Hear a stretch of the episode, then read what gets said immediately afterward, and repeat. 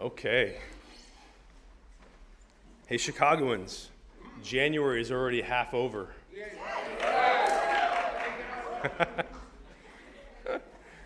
Which means that winter, well, I guess it's only been about a month of winter. Yeah, officially. Meteorolo- meteorological winter. Sorry about that. Okay. Let's go to something hopeful. If you remember Bill's final sermon at the end of August, he took us to Luke 24. And he took us to Jesus instructing his disciples and teaching them after his resurrection and just before his ascension. And this is what he said These are my words that I spoke to you while I was still with you, that everything written about me in the law of Moses and the prophets and the Psalms must be fulfilled. The law of Moses, the prophets, and the Psalms, basically saying everything in the Old Testament was about me, is about me. Then he said to them, Thus it is written. That's an authoritative statement.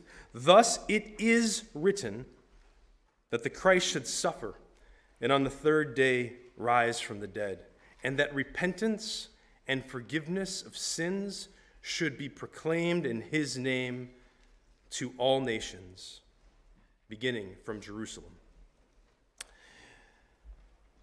That is one of the portions of Scripture that we look to in our understanding of preaching and teaching Christ from all of Scripture.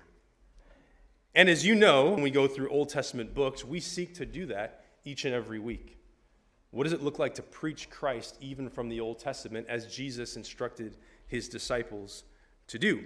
And oftentimes, when we do that, we kind of exposit the text, and there's kind of a great reveal at the end of the sermon, right? And this is where Jesus is. This morning, we're going to reverse that a little bit. That's why I read from Luke 24. This morning, I want to show you Jesus in the first chapter of Hebrews that will then help us understand 1 Samuel 2 and 3. The big reveal is going to be at the beginning. And then you can see where he's revealed in the Old Testament. In the Old Testament, there are three primary offices.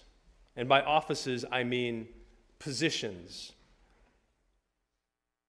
people who are in positions because they've been appointed by God to be in those positions. And they are positions of authority, but only positions of authority because they've been appointed by God to those positions. The first is king. The king is appointed by God, and the king is meant to be faithful to the revealed word of God as he rules over the people of God. The second is priest. A priest, specifically the high priest, was also appointed by God. And whereas the king was meant to be faithful, the priest facilitates the revealed word for the people as he carries out the sacrificial system. Thirdly, the office of prophet, who is also appointed by God, and the prophet forwards the revealed word of God to the people. So the king is faithful to the revealed word, the priest facilitates the revealed word, and the prophet forwards the revealed word. So now, listen to Hebrews 1 1 through 4, which Sabrina just read a few minutes ago. You can look there if you want. But listen to how we hear these offices here in these first four verses of the New Testament letter to the Hebrews. Long ago, and at many times, and in many ways, God spoke to our fathers by the prophets. But in these last days, he has spoken to us by his Son. What should we hear? Jesus the Son is God's prophet. Whom he appointed the heir of all things. What should we hear? Jesus, the King. Through whom also he created the world. He is the radiance of the glory of God and the exact imprint of his nature, and he upholds the universe by the word of his power. Again, more royal language. Jesus is the king, and he created the world, his kingdom, and he continues to uphold the kingdom by the very word of his power. After making purification for sins, priest,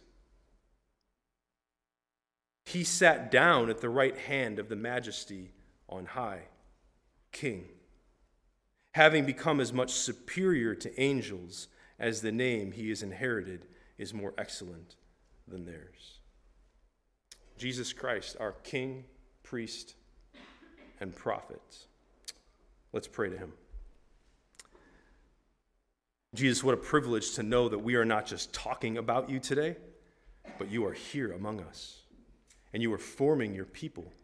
You are building us through the Spirit into a dwelling place for God.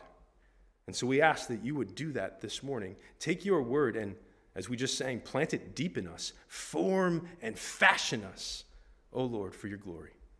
Amen. We'll begin with the office of king. When we last left 1 Samuel, which was last Sunday, a formerly barren wife was rejoicing. Rejoicing in prayerful, boastful song because now she was a new mom.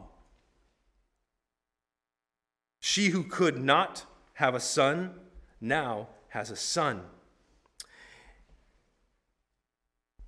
This wife, this now mother, Hannah, she has just fulfilled her vow to the Lord that she had made by presenting him to the Lord for lifelong service in his presence at the tabernacle in Shiloh. The boy's name was Samuel, and he was just a few years old.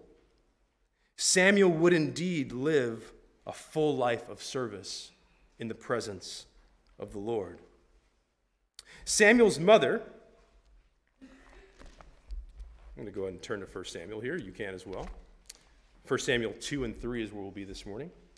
Samuel's mother, Hannah, concluded her song by prayerfully singing this The Lord will judge the ends of the earth, he will give strength to his king and exalt the horn of his anointed. This is interesting language because she's very forthright in anticipating the arrival of a king. And she does not place the king necessarily at the same level as the Lord, in a sense. Because it is the Lord who will give strength to his king. But was it even right for Israel to be waiting for a king? If you grew up in Sunday school and you went through the book of 1 Samuel, you might have the impression that Israel sinned greatly by asking for a king.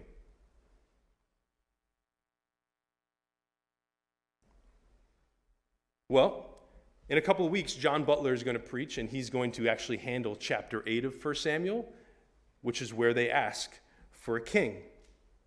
But for now, know this a royal dynasty was always in God's plan for his people. In fact, when he made his covenant with Abraham, God said to Abraham, Kings shall come from you. Later on in Genesis 49, Jacob says, The scepter shall not depart from Judah, nor the ruler's staff from between his feet. Israel's sin in chapter 8 was that they asked for a king to judge us like the nations. They envied the power and the prestige, excuse me, the power and the prestige of their neighbors, and thereby discarded God as their true provider and king. Israel's kings were meant to be appointed by God, faithful to his word as they ruled over his people. We saw this in Judges, as we kind of touched on that when we were studying the book of Ruth. God appointed men to rescue his people from judgment for their sin at certain places and at certain times. But the influence of these judges was limited. They were small kings, judging the people in a specific area at a specific time. But they did not bring unity to all the people of Israel. They could not bring unity, and they could not change the hearts of the people of Israel. They, they could not bring all the people back to covenant obedience to Yahweh. And we find that out as we've repeated often at the end of Judges, where the author says, All the people did whatever was right in their own eyes, for there was no king in Israel. So, of what type of king does Hannah rightly then sing? What is she prayerfully anticipating? An eternal judge appointed by God. The Lord will judge the ends of the earth. He will have an eternal kingship with eternal duty. Listen to Hebrews 1:13. Sit at my right hand until I make your enemies a footstool for your feet. This king will judge, and his enemies will be brought low. Hannah also sings, The Lord will give strength to his king and exalt the horn of his anointed. Listen again in Hebrews chapter 1, verses 8 and 9. Your throne, O God, is forever and ever. The scepter of uprightness is the scepter of your kingdom. You have loved righteousness and have hated wickedness. Therefore, God, your God, has anointed you with the oil of gladness beyond your companions. Did you hear the anointing language? The anointing was the reality that God appointed his king. Hannah's son Samuel is going to be, will be, the final Old Testament judge, or we could call him like a pre king. Samuel will, pre- will prepare the way for God's anointed King David. And King David points us to our eternal King, Jesus Christ, who will one day faithfully judge all people and faithfully rule over his people, his people, forever. That's the office of king. How about the office of priest? If we return to thinking about 1 Samuel, it wasn't only the Lord who was present at the shrine of Shiloh where the tabernacle and the Ark of the Covenant came to rest with Joshua. The high priest, Eli, was there as well. He was in our story last week. And Eli accepted Samuel into service, even as a little tyke, before the Lord. Eli was likely about 90 years old and nearing the end of his life. As high priest, Eli was responsible for facilitating the revealed word of the Lord for the people. As a fourth generation descendant of Aaron himself, Eli was tasked with organizing and performing the sacrificial offerings that God required to atone from sin, remain in fellowship with him, and give thanks to him. See, the high priest, Eli, was meant to be an advocate between God and his people. There, the high priest was, facilitating the revealed word of the Lord for the people. Though there was no king in Israel, perhaps a faithful high priest would help Israel remain faithful to the word of the Lord. But the thing is, something was rotten at the shrine of Shiloh. Two junior priests are present with Samuel and Eli as well Hophni and Phinehas. These two dudes are Eli's sons. Hophni and Phinehas, Phinehas pressed the privileges of their priestly positions, abusing the people for whom they should advocate, and also despising the Lord who appointed them. Let's look at 1 Samuel 2, beginning in verse 12.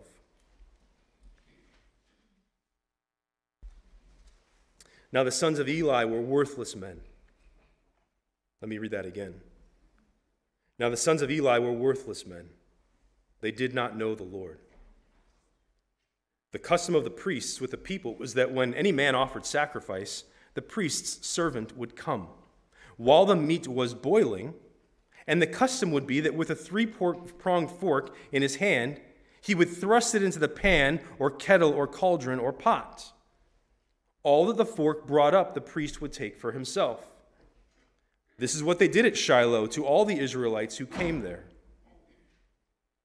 Moreover, before the fat was burned, the priest's servant would come and say to the man who was sacrificing, Give meat for the priest to roast, for he will not accept boiled meat from you, but only raw. What's happening here is that Hophni and Phinehas are forsaking the revealed word of the Lord. As the family of the high priest, they did have a right to portions of food from the sacrifice. But these dudes would say, number one, we're going to take the best of the sacrificial meat. And number two, we're not going to accept the boiled meat from you. What would happen with the boiling of the meat? The meat would be boiled and the fat would come off of the meat. Why? Because in Leviticus, God says, the fat belongs to me. These boys were saying, no, fat makes the food taste good. Fat belongs to us.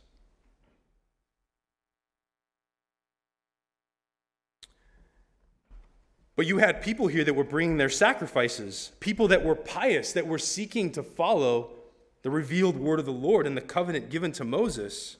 So in verse 16, if the man said to him, Let them burn the fat first, and then take as much as you wish, he, meaning Hophni or Phinehas, would say, No, you must give it now, and if not, I will take it by force. Thus the sin of the young men was very great in the sight of the Lord. For the men treated the offering of the Lord with contempt. Samuel was ministering before the Lord, a boy clothed with a linen ephod. And his mother used to make for him a little robe and take it up to him each year when she went up with her husband to offer the yearly sacrifice. Hannah would see her son every year, and she would bring him a new undergarment to put on and he would wear this cotton ephod, which was a priestly garment, even though he was very young. Then Eli would bless Elkanah and his wife and say, May the Lord give you children by this woman, for the petition she asked of the Lord. So then they would return to their home. Indeed, the Lord visited Hannah, and she conceived and bore three sons and two daughters. And the boy Samuel grew in the presence of the Lord. Imagine this group of priests at Shiloh 90 year old Eli, his two sons forsaking the Lord, and then little Samuel. Quite the foursome. Now Eli was very old, and he kept hearing all that his sons were doing to all Israel, and how they lay with the women who were serving at the entrance to the tent of meeting. And he said to them, Why do you do such things? For I hear of your evil dealings from all these people. No, my sons, it is no good report that I hear the people of the Lord spreading abroad. If someone sins against a man, God will mediate for him. But if someone sins against the Lord, who can intercede for him? But they would not listen to the voice of their father, for it was the will of the Lord to put him to death. If you remember verse 6 from Hannah's song, the Lord kills and brings to life. He brings down to Sheol and raises up.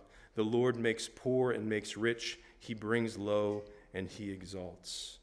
These boys who were exalting themselves were soon to be humbled. For it was the will of the Lord to put them to death. Now, the boy Samuel, he continued to grow both in stature and in favor with the Lord and also with man. And there came a man of God to Eli and said to him, Thus says the Lord, Did I indeed reveal myself to the house of your father when they were in Egypt, his father being Aaron, subject to the house of Pharaoh? Did I choose him out of all the tribes of Israel to be my priest, to go up to my altar? to burn incense, and to wear an ephod before me. Look at your privilege, Eli. Look at your position. You have been anointed and appointed as a high priest. I gave to the house of your father all my offerings by fire from the people of Israel. I have provided everything for you, even what should fill your stomach. Why then do you scorn my sacrifices? and my offerings that I commanded for my dwelling, and honor your sons above me by fattening yourselves on the choicest parts of every offering of my people Israel. Therefore, the Lord, the God of Israel, declares I promised that your house and the house of your father should go in and out before me forever. But now the Lord declares, Far be it from me for those who honor me, I will honor, and those who despise me shall be lightly esteemed. Behold, the days are coming when I will cut off your strength and the strength of your father's house, so there will not be an old man in your house. Then in distress, you will look with envious eye on all the prosperity that shall be bestowed on Israel, and there shall not be an old man in your house forever. The only one of you whom I shall not cut off from my altar shall be spared. Why? To weep his eyes out, to grieve his heart. And all the descendants of your house shall die by the sword of men. And this that shall come upon your two sons, Hophni and Phinehas, shall be the sign to you. Both of them shall die on the same day.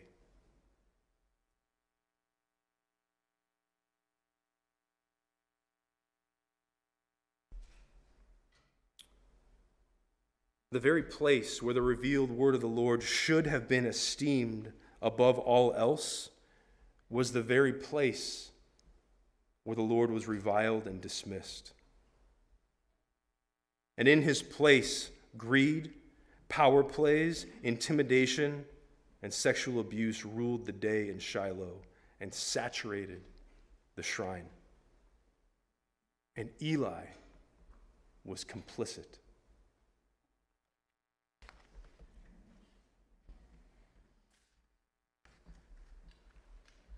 Church, we have to think on this for ourselves.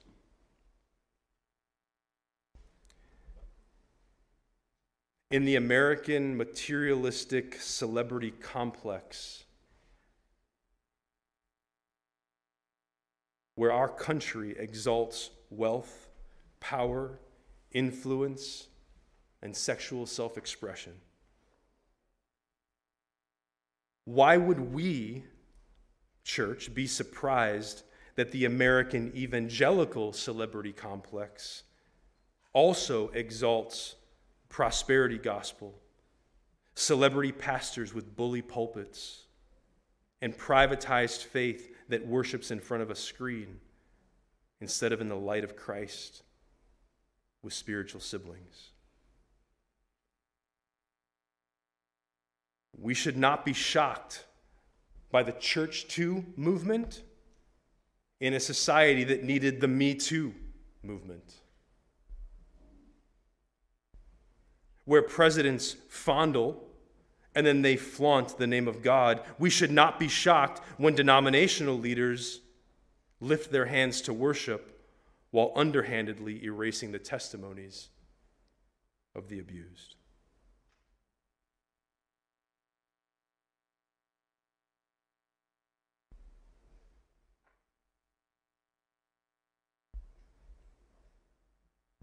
How much of Shiloh is in the American church?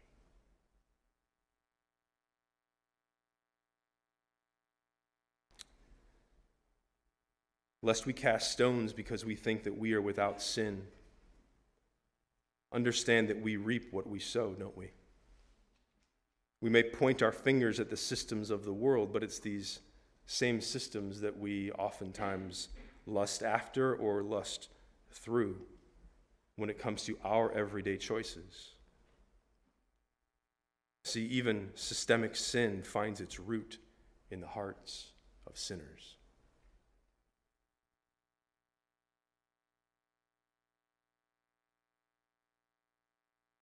I make these points pastorally this morning not to lambaste or to condemn,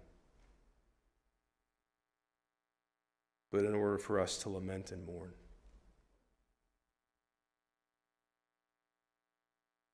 For in large part, the name of God is blasphemed among the Gentiles because of us. And by us, I mean the American church.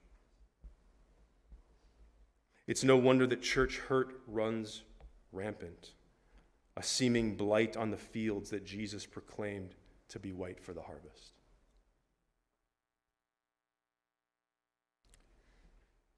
C.S. Lewis wrote When Christians behave badly or fail to behave well, we are making Christianity unbelievable to the outside world. He mentions the wartime propaganda posters in Britain. The wartime posters told us that careless talk costs lives. Well, it is equally true that careless lives cost talk. Our careless lives set the outer world talking, and we give them grounds for talking in a way that throws doubt on the believability of Christianity itself.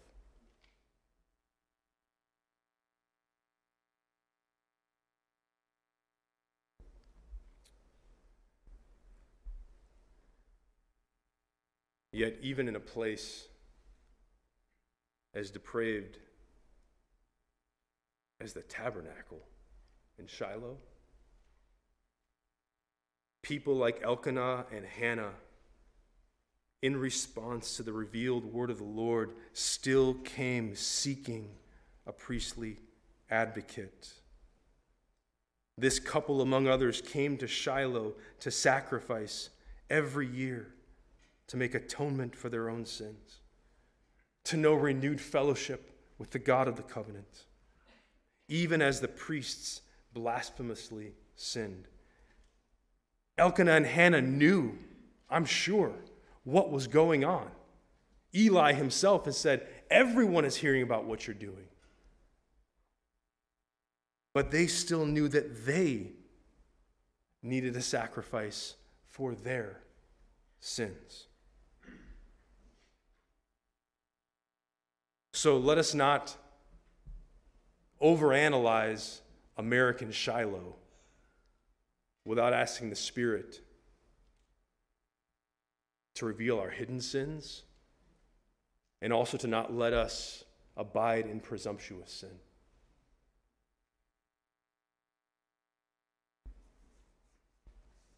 The man of God, as you just heard, declared an ultimate fall for Eli's house. You are at this place of privilege. I am bringing you down. And to show you that all of this that I have said about your house is true, I'm going to give you a sign. Both of your boys are going to die on the same day. But that sign also points to verse 35. Look at verse 35, please. In hope, this man of God, an anonymous man of God, who shows up to speak judgment to Eli, also speaks a promise.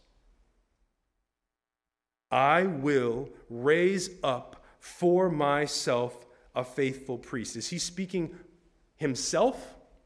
The words are coming out of his mouth, but he is speaking for the Lord. The Lord is making a promise here I will raise up for myself a faithful priest who shall do according to what is in my heart and in my mind. And I will build him a sure house, and he shall go in and out before my anointed forever.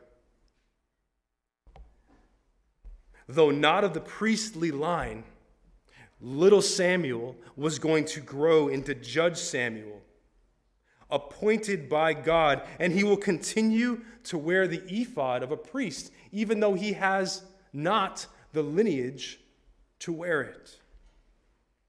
He has been appointed and anointed by God Himself. And Judge Samuel, wearing the ephod of the priest, will offer sacrifices, preparing the way for King David, who, as Israel's righteous king, will also wear an ephod. He will also offer sacrifices and be a man after God's own heart. He will do what is in God's heart and mind, even as he points to King Jesus. To which you have to hear this from Hebrews 9 11 to 14.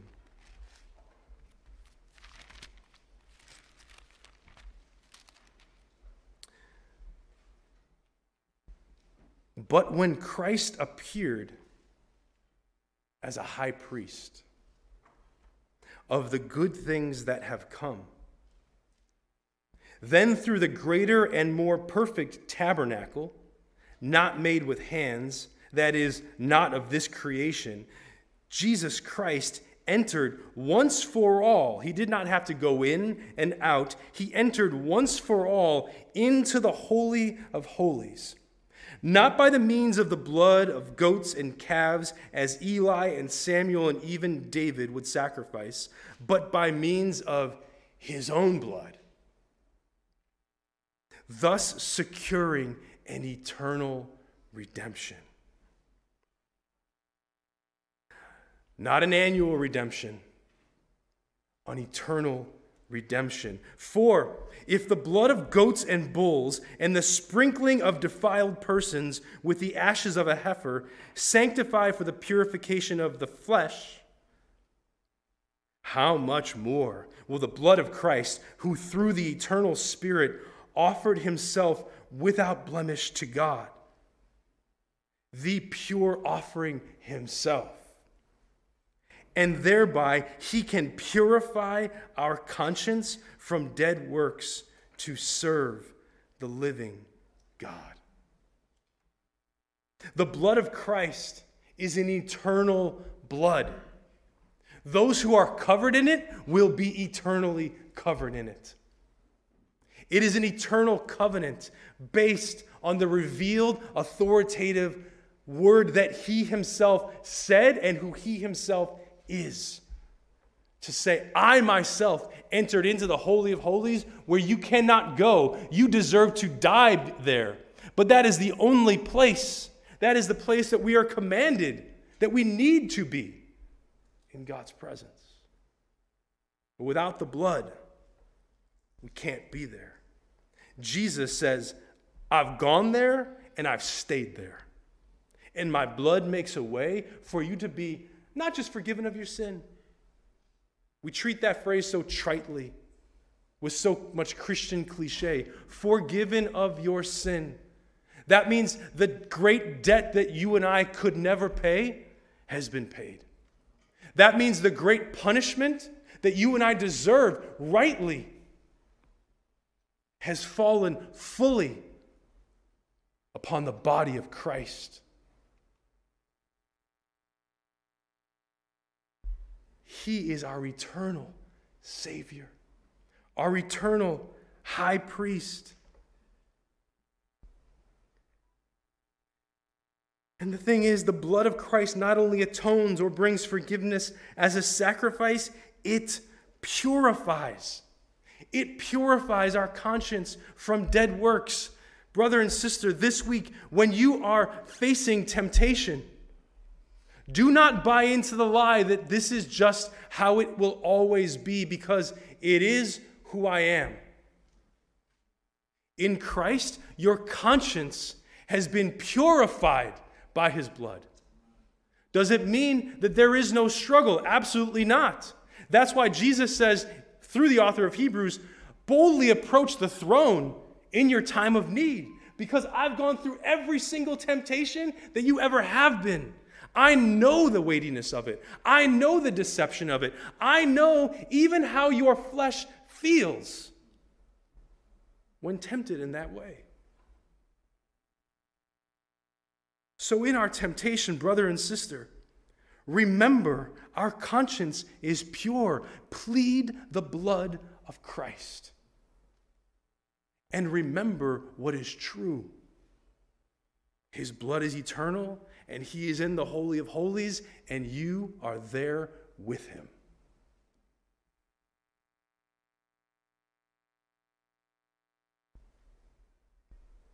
This is good news.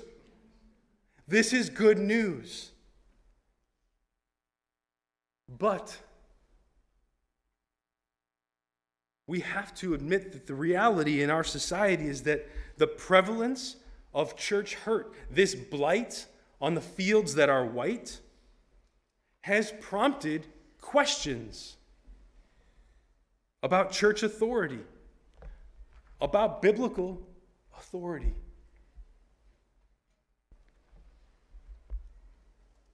because of authoritarianism and abuse that have happened in Christ's church.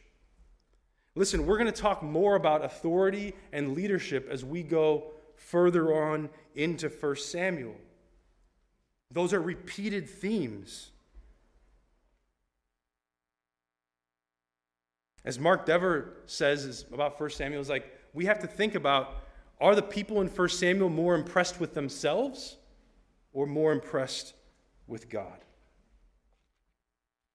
A book you might want to pick up this week that I have not read yet, but I listened to a lengthy podcast on it, and I need to order and read it myself, is called Bully Pulpit by Michael Horton.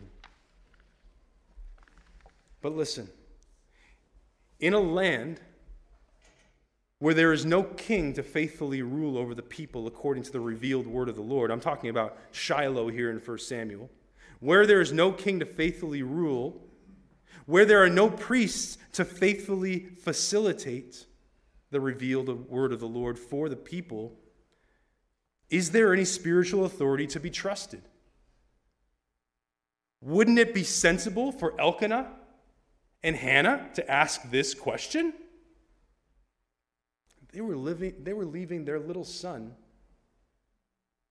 with Eli and Hophni and Phineas.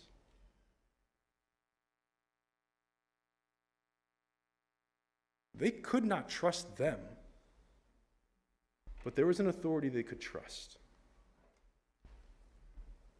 the Lord Himself. In the same place where C.S. Lewis quotes what I quoted earlier, writes what I quoted earlier, he also said this You can't judge the truth of a claim based on its abuses. In our text here, as we've already talked about, king and priest, the answer to this authority question comes in the office of prophet. I'll remind you, a prophet is also appointed by God, and he forwards the revealed word of the Lord to the people. The prophet isn't a man who, who gets in God's way. Instead, he hears from God and speaks what God has to say to whoever God tells him to say it to. He doesn't reinterpret what God has to say or sift through it or leave out the tough stuff. He speaks with authority, but it is a derived authority. For he has been delegated by God to reveal God to his people yet again by the word of the Lord. And as we see throughout the Old Testament, the words of the prophets often come down to a single word repent. Repent. Return to the Lord. Who is the prophet that the Lord is going to reveal himself to to forward his word to Israel? A little boy named Samuel. Chapter 3. Now the boy Samuel was ministering to the Lord in the presence of Eli. And the word of the Lord was rare in those days. There was no frequent vision. At that time, Eli, whose eyesight had begun to grow dim so that he could not see, was lying down in his own place. The lamp of God had not yet gone out, and Samuel, not lying in his own place like Eli, Samuel instead was down in the temple of the Lord where the ark of God was. This boy could not get enough of the presence of God. And the Lord called Samuel. And Samuel said, Here I am, and ran to Eli and said, Here I am, for you called me. But Eli said, I did not call. Lie down again. So he went and lay down. The Lord called again, Samuel. Samuel arose and went to Eli and said, Here I am, for you called me. But Eli said, I did not call, my son. Lie down again. Now Samuel did not yet know the Lord. Samuel did not yet know the Lord, and the word of the Lord had not yet been revealed to him. And the Lord called Samuel again the third time. And he arose and went to Eli and said, Here I am, for you called me. Then Eli perceived that the Lord was calling the boy. Therefore Eli said to Samuel, Go, lie down, and if he calls you, you shall say, Speak, Lord, for your servant hears. So Samuel went and lay down in his place. And the Lord came and stood. The Lord came and stood, calling, as at other times, Samuel, Samuel. And Samuel said, Speak, for your servant hears. Then the Lord said to Samuel, Behold, I am about to do a thing in Israel at which the two ears of everyone who hears it will tingle. On that day, I will fulfill against Eli all that I have spoken concerning his house, from beginning to end. And I declare to him that I am about to punish his house forever for the iniquity that he knew because his sons were blaspheming God, and he did not restrain them. Therefore, I swear to the house of Eli that the iniquity of Eli's house shall not be atoned for by sacrifice or offering forever.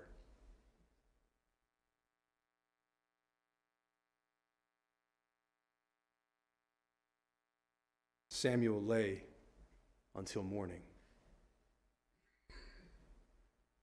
Then he opened the doors of the house of the Lord.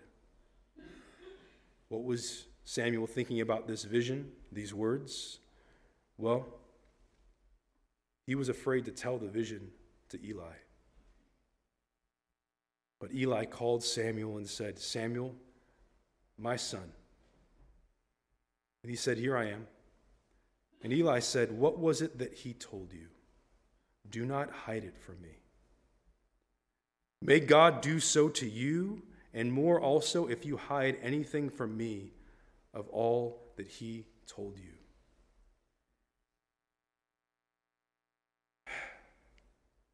So Samuel told him everything and hid nothing from him. And he said, It is the Lord. Let him do what seems good to him.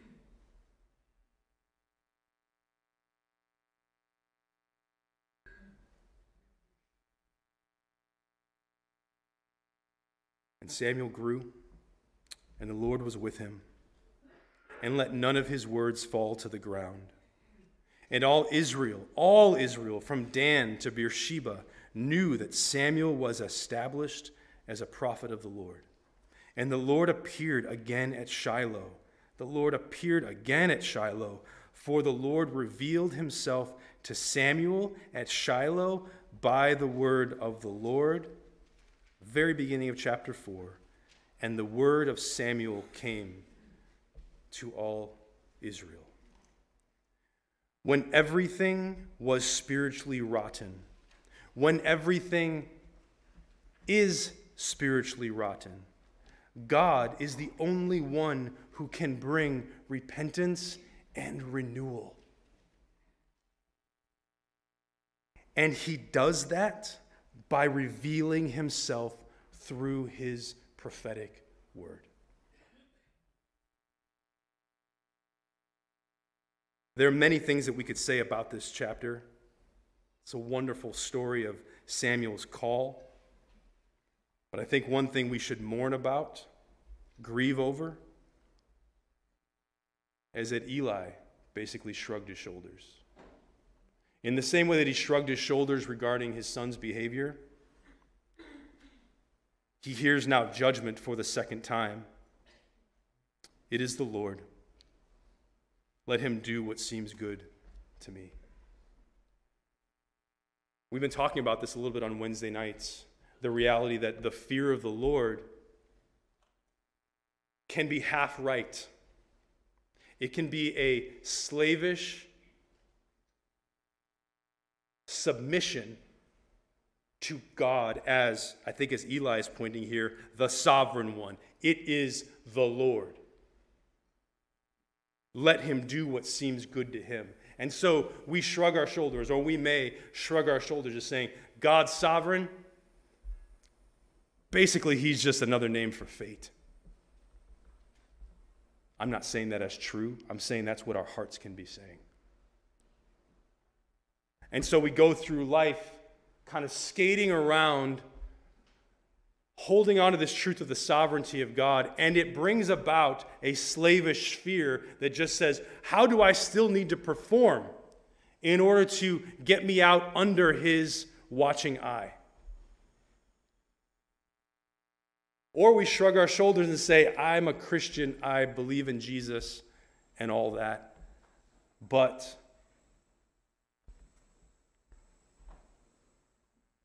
Let the Lord do what the Lord's going to do. That was Eli's take. But that slavish fear needs to know a filial fear. A filial fear, filial means of a son or daughter. And this fear is to recognize that God is the Redeemer. And yes, He is sovereign. And He is mightier, creator, and king than we could ever imagine, perfect in holiness. Definitely not us. Yet, He sends His prophet, priest, and king to inhabit flesh, to walk among us in holy perfection and to lay down his life as an offering for traitors. And it's all the Father's will that he should, through Christ, bring many sons and daughters to glory. That Christ would say, My death is securing eternal redemption for all my spiritual siblings so that when we come and we say, forgiveness belongs to the Lord, thereby he is feared, it's not a fearful, slavish fear. It's a, a pronouncement of wonder saying, All glory be to God, I can be forgiven. The one who is creator and king has also come near to me. He said, I have died to redeem you. Hear my words and believe. My death is sufficient for you. The blood that I shed, my body that was broken, it was for you. Therefore, believe. And when you believe, you will know me as the gracious, mighty King who I have always been, but you're going to see me new. You're going to be in my kingdom. You're going to be able to say, Your kingdom come and your will be done because more and more and more, my spirit is going to give you that delight and that treasure. But Eli does not know it. Friend, brother, sister, do not be Eli. Do not just stop with, let him do what seems good to him. Because do you know what seems good to him? He revealed himself to Samuel. Though Samuel did not yet know the Lord, because the Lord had not yet revealed to him, the Lord revealed himself to Samuel by his word, standing there and speaking to him. And the word of the Lord then becomes the word of Samuel for all Israel to hear. God's authority, Samuel's authority, I should say, is founded in God's revealed word that he spoke to him. And the revealed word of the Lord to Samuel reveals that Samuel now knows the Lord because he's speaking God's very words. Samuel, in a sense, has been converted. His mind, his heart has been illumined to understand and to believe. Let me tell you this. Let me tell myself this. Personal renewal only comes, only comes through the revealed word of the Lord.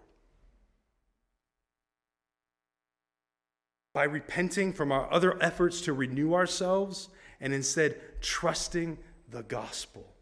That there is good news, eternal good news in Jesus.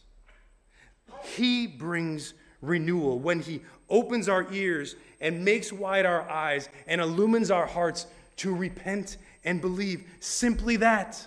I am not telling you this morning, go home and read your Bible to get better, man.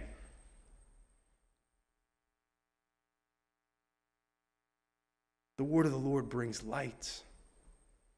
The ultimate word of the Lord is Jesus Christ. So if you go home and read the Bible this week, which I hope you do, would you read it with Jesus? Would you read it looking to Jesus?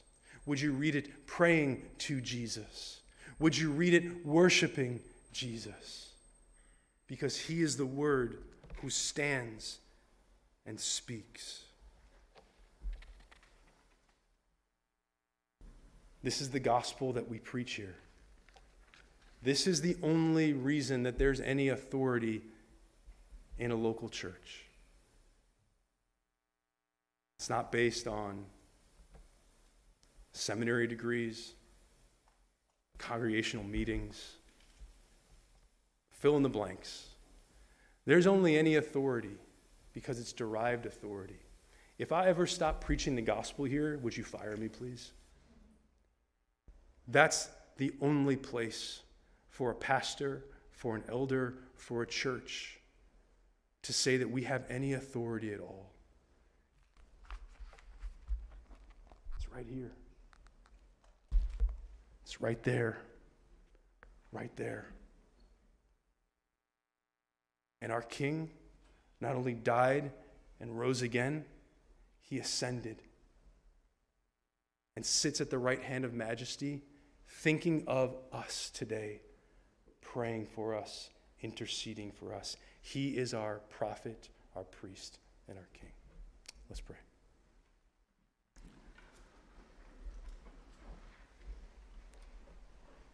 Oh God, we believe. Would you help our unbelief? Speak your word to us. Bring new life where there is not life, new birth to someone who has not yet been reborn, and bring revival to hearts that feel stuck, to hearts that are sitting in their sin. Oh God, by your grace, the grace of Jesus Christ, renew us, we ask, for your glory.